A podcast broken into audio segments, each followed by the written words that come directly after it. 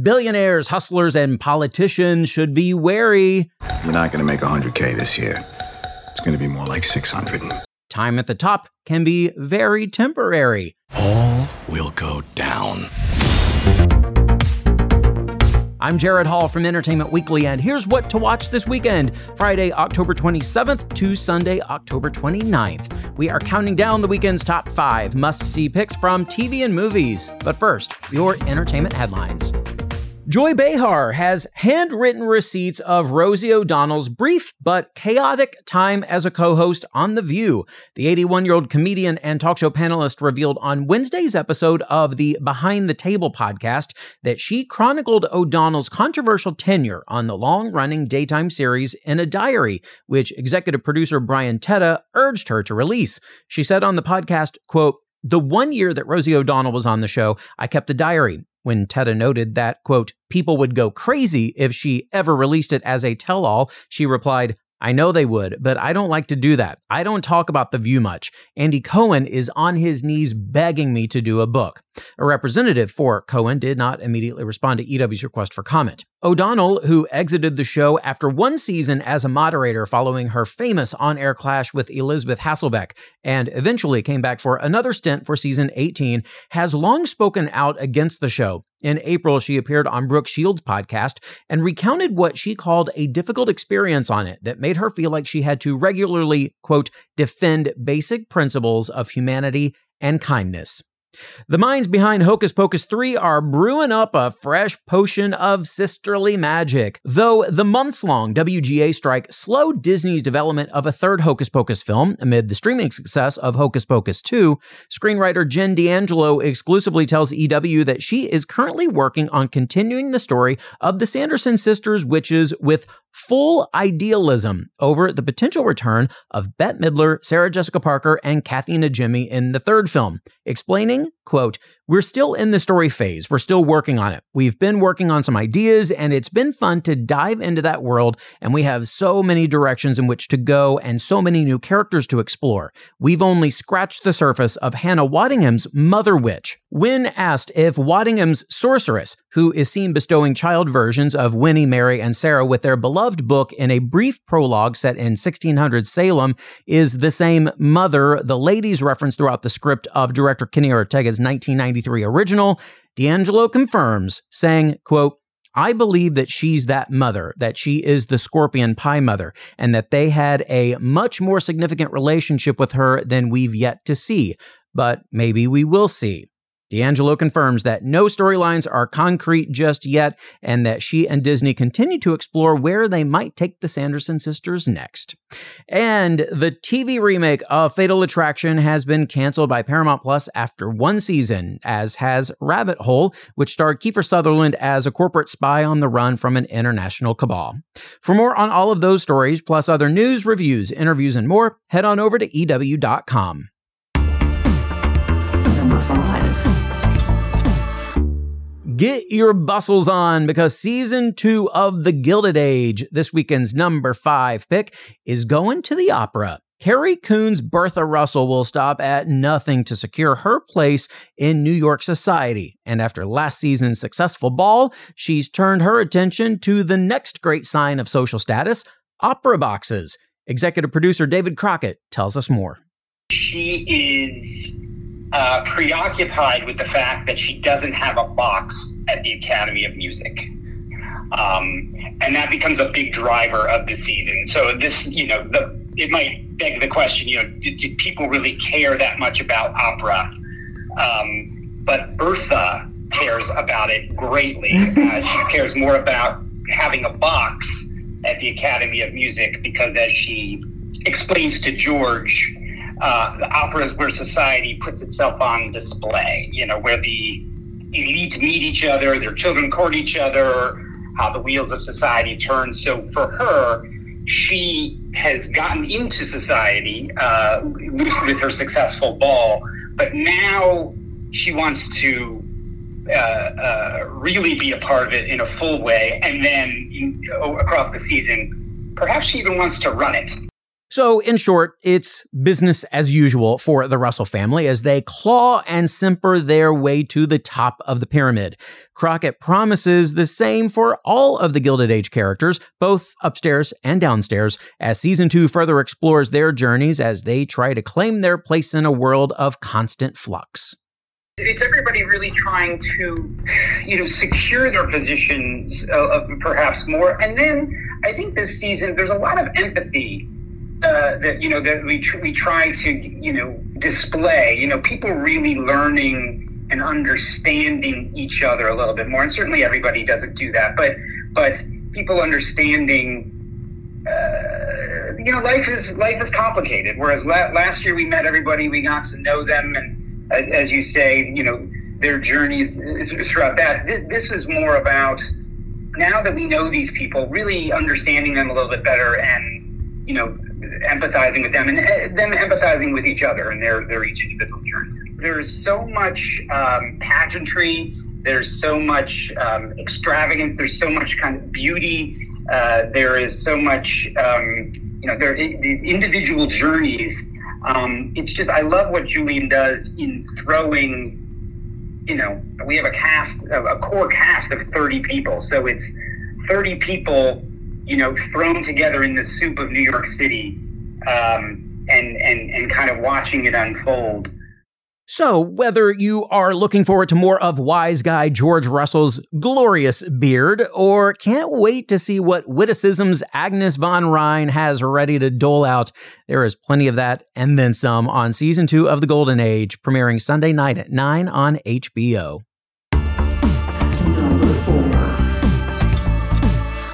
It might feel like it's been on the air for a billion seasons, but everything ends tonight in our next pick, the Billions season finale. A lot has happened over the course of the show's more than 80 episodes across 7 seasons. Bobby Axelrod, played by Damian Lewis, returned to the show and the U.S. this season. He's been on a collision course all season long with the once benevolent-seeming Prince, played by Corey Stoll. At the end of last episode, it looked as though Prince had outplayed everyone and was almost certain to successfully complete his turn from businessman to U.S. president. Here's a trailer for the series finale. We are about to embark on something with stealth and rigor. He won't stop. Something needs to be done. There's no coming back from this. It's not enough to break him. We need to get him off the grid.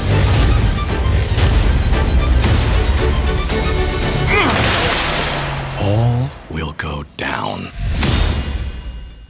Well, Showtime certainly is not giving away anything in that trailer, but if we have learned anything about Chuck, Axe, and Prince over the last 7 seasons, it's that there is no bridge too far when it comes to sabotaging one another. The finale of Billions will air Sunday at 8 o'clock on Showtime, or you can catch it starting Friday night, streaming on Showtime and Paramount+.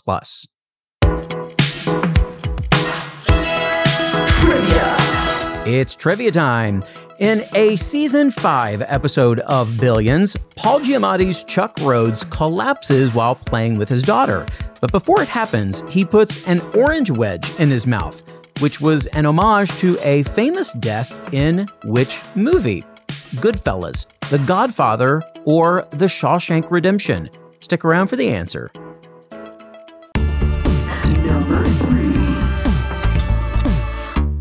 Our next pick takes us to Florida, where a desperate single mother gets caught up in the world of pharmaceutical sales and a painkiller designed for cancer patients. Emily Blunt plays Eliza Drake in the Netflix movie Pain Hustlers, starring opposite Chris Evans as sales rep Pete Brenner, who she convinces to hire her for a job she's not technically qualified for. But her grit and determination lands a big client, and things only go up from there, until they take a wild turn. Here's the trailer. I will not give up on myself. I will not give up on my dreams. I will make my life count. You're gonna get through this. It's who you are. I will make my life count. Only 2 years of high school. Well, I left to pursue a career in sales. Cutco, what is that, like steak knives? Yeah. It was other kinds of knives, too. Mm-hmm. Give me a shot, please. Don't embarrass me. Hi. Hi. It's nice to meet you. Oh. Oh, it's... Pleasure is mine. It's commissions that get you into paradise. Get a doctor to prescribe your drug. You know we bill on a full-dose script? What? 40 grand. A year? A month. On some level, I knew it was bullshit. It's a long odds lottery ticket buried under 1,000 rejections. And you gotta have the grit and the balls to reach down and scratch it. There's nothing so inspiring as sheer desperation. You're not gonna make 100K this year. It's gonna be more like 600.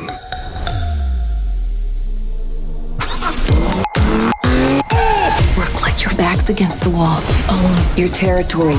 Own your territory. Own a territory. If you don't grow, you die. Sales are flat. Sales are flat at 170 million a quarter. Lights out! Use your crisis as your fire. You'd be amazed at what you're capable of. It's not your fault. You're not a bad person. I will not give up on myself. I will not give up on my dreams. I will make my life count. I will make my life count. Is it me or is he losing his shit? Hey! Get your shoes off! Get your shoes off! So this movie is inspired by a true story, but many of the names have been changed and some of the events fictionalized. I spoke with Yates for our Awardist podcast, where he explained this story's focus amidst the real events. So the story, I mean, we focus on Liza Drake, who's the principal character. So Liza's a fictional character for us. She felt like a really wonderful way in to explore the idea of farmer sales and what people do in the moral maze to make a buck. And those previous stories, those previous dramas are all they're terrific. You know, they're very sort of straightforward. And they look at the hierarchy of the story. I was really fascinated by the people who are in the thicket of this, the people on the front line. And I've always been fascinated by salespeople and what they do and the moral side of the pharma industry when they're sort of hustling to make money.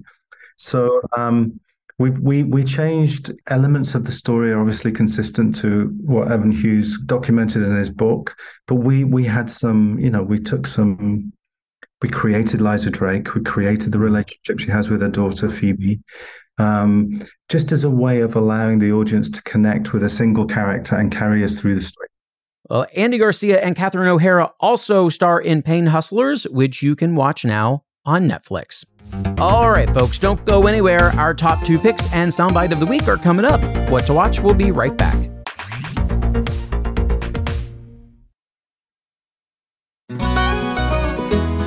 Hey everyone, I'm Sid Evans, Editor-in-Chief of Southern Living and host of Biscuits and Jam. Since 2020, I've been interviewing musicians, chefs, authors, and other Southern icons about their family traditions, their faith, their favorite meals, and of course, what it means to be Southern. And I'm excited to announce Season 5 of our award-winning podcast. Join me every Tuesday for new conversations with some of the most interesting and influential Southerners around. Be sure to follow Biscuits and Jam wherever you get your podcasts. You can also find us online at southernliving.com/biscuitsandjam.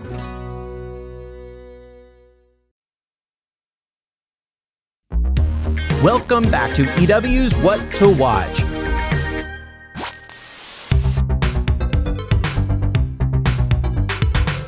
This week, we got a trailer for Dashing Through the Snow, a new Christmas movie from Disney. The film stars Ludacris as Eddie Garrick, a dad who soured on the holiday following a traumatic childhood experience.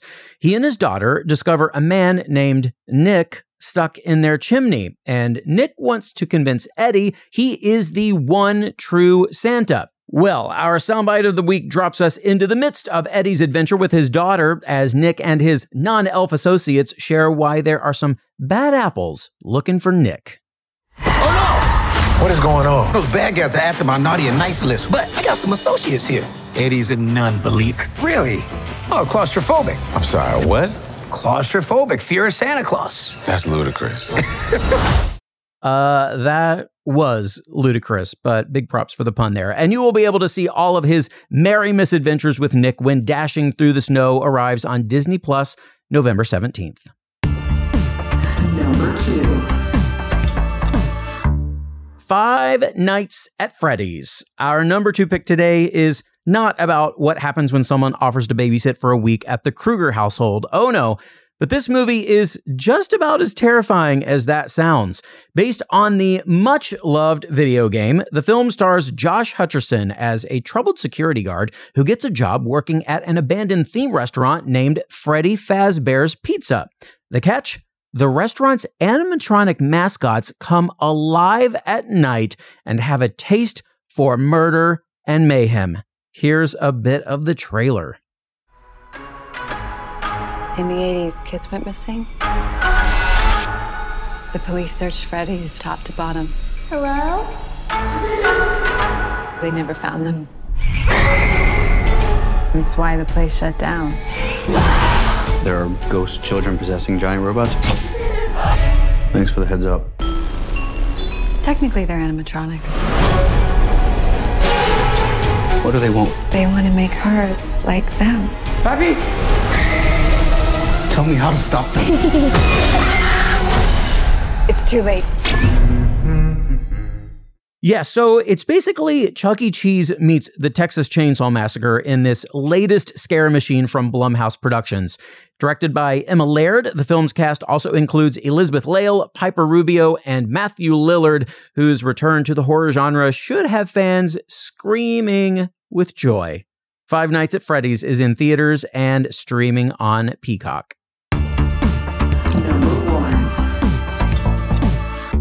We are going back to the 1950s and 60s and 70s and 80s for this weekend's number 1 pick. The Showtime limited series Fellow Travelers is based on the Thomas Mallon novel of the same name, and it centers on Hawkins Fuller, a State Department employee played by Matt Bomer, and Tim Laughlin, a staff member of Senator Joseph McCarthy played by Jonathan Bailey. The men begin a secret romance amidst the backdrop of McCarthy and Senator Roy Cohn's introduction of legislation against what they call subversives and sexual deviants. While things are hot and heavy and sexy behind closed doors, they're complicated publicly by the campaign to rid society of gay people. Here's the trailer. Mr. Fuller, we believe we have reason to ask you a series of questions. What reason? We're not at liberty to say. Please have a seat. Have you ever attended meetings affiliated with the Communist Party? No. Our country is under threat from Soviet spies, but there's another risk to national security. What is your marital status? Single, but there is a special lady in the picture. Hawkins, stunning. Have you ever had inappropriate physical contact with another man? No. Such a damn good liar. Do you like it this way? All this pretending. You're everything to me. If I was everything, you wouldn't be going where you're going. You should be careful. Everybody lies about something. We must beware of these communists and queers. These people are dangerous to this country. I look out at that city and think about what it denies us. We lie about who we sleep with. Not who we sleep with. It's who we love. Have you ever been in love with another male? I have loved you my whole life. My great, consuming love. Mr. Fuller, answer the question.